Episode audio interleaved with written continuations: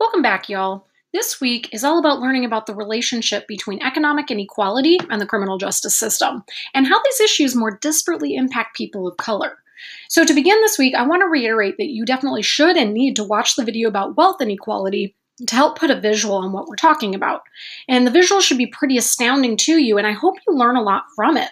Honestly, it tends to be one of the biggest takeaways of the week, and is knowledge that I'm happy to see prior students always continually sharing um, with their own families and friends. So I know you're here to learn, but I hope it doesn't stop with you. Educate those around you too. Okay, so First, what is economic inequality? It's basically the gap between rich and poor. And then how do we measure it? Typically, we measure this through income, through wealth, through unemployment, and through poverty status. So we'll talk about each of those shortly. So, those first two, income and wealth distribution in this country, what do we know about that? Well, we know that they don't look very equitable. So, when it comes to income, and that's typically your yearly earnings, we find a wide gap. And so, according to the 2019 household income data, the average household income was a high of roughly 87,000 for Asians. Next was whites with roughly 70,000, then Hispanics with roughly 50,000, and at the bottom is African Americans with roughly $40,000. And remember, that's household income, and the household likely has multiple members. In addition to income, we also look to wealth to understand economic disparities. And when we look here, the gap is even wider. Wealth is the combination of all assets that one or a family that, that they have, including things like their house, stocks, cars, anything with tangible value, really. And according to 2019 wealth data, Asian households have approximately $156,000 in wealth. Whites have about $140,000, and then Hispanics only have about $20,000, and African Americans only have a staggering $12,000 holy cow, this is extremely different along racial lines. I mean, by goodness, this shows that white families have about 13 times as much wealth than African American families. And so, what accounts for this? Well, think to history. We have those groups in the lower half that weren't even allowed to own homes for quite some time, and even when they were, we imposed redlining in many minority neighborhoods to essentially continue to disallow them from upward mobility that we associate with homeownership. And it's a sad state of affairs, but the reality is that African Americans, and by and large Hispanics too, were systematically oppressed and not allowed to access wealth historically. And so the issue is a collateral damage that then continues today. And so, to put this in perspective, white families have not experienced those same issues and were able to hand down their generation generational wealth generation after generation. And for those who understand computational math, you can see why then white wealth continues to grow. And again, African American and Hispanic families weren't afforded the same even playing field, so they've had very little time to even start building the wealth. So I hope that makes sense and puts that in perspective. Moving along, this all comes back to categorizing people in classes the poor, the middle class, and the rich. And again, watch the video to learn more about whether or not these are really even the right categories, but I digress. So, income and wealth typically dictate social class. And while most of this country are either poor or middle class, there are very few that are in the actual upper class. Remember in the video, you learned that the top 1% has about 40% of the wealth, and the top 10% have 90% of the wealth. But interesting, they tend to fight from within those two classes of poor and middle class. And the poor tend to blame the middle class for their problems, and the middle class blames the poor for their circumstances. However, almost all will stay within the social class that they're born into. So while we like to tell people to pull up their bootstraps to get a job and work their way to the next class, the odds of it actually happening are very slim.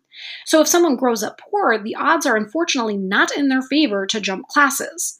Some may, but they will be an anomaly.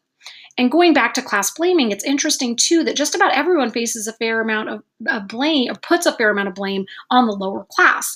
Even those in the lower class blame their own class for their poverty.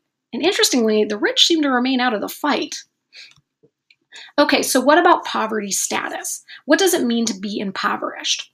So we tend to associate this with a lack of means to be to meet basic necessities. So not having access to things like food or shelter, etc. But it is much more than that. Being impoverished may mean more systematic marginalization too, so lack of access to good education, more criminality in your own neighborhood, leading to higher rates of rates of personal. Think back to content like collective empathy and selecting using together in those neighborhoods too. And when it comes to what this means financially, there are some numbers that can help guide us, but they should shock you. First, the federal minimum wage has remained unchanged since 2009, and it's a mere $7.25 per hour. Yes, it's higher in California, but a lot of states operate off of that federal minimum wage. And at $7.25 at a full time, 40 hour per week job, that would only land you about $14,500 per year. That's not much. And to put this into further perspective, the federal poverty level is currently $26,200 for a family of four as of 2019. So $26,200. Could you live with a family of four on that? Even in California, the poverty level is only at about the $35,000 for a family of four range. So that's rough.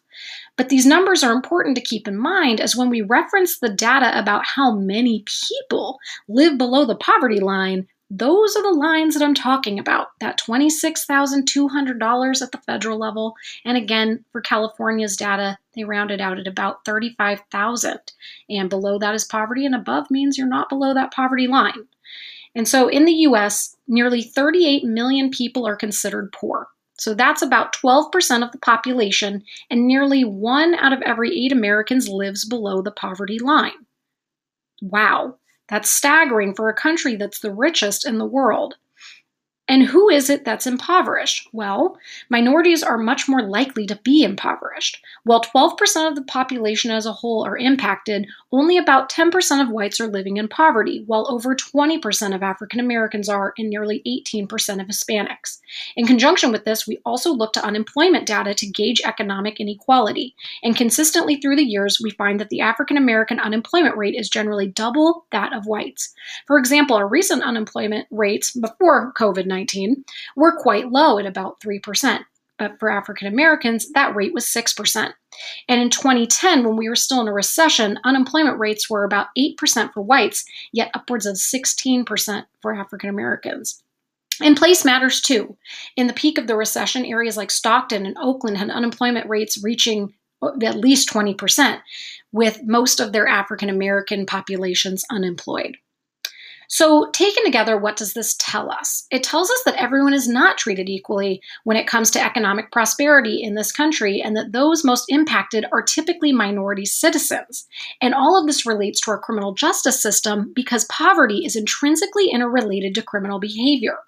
So, next week, we'll continue on with some of the content for chapter three and really dig in to the theoretical reasons for crime and how poverty might play a role there. All right, until next time.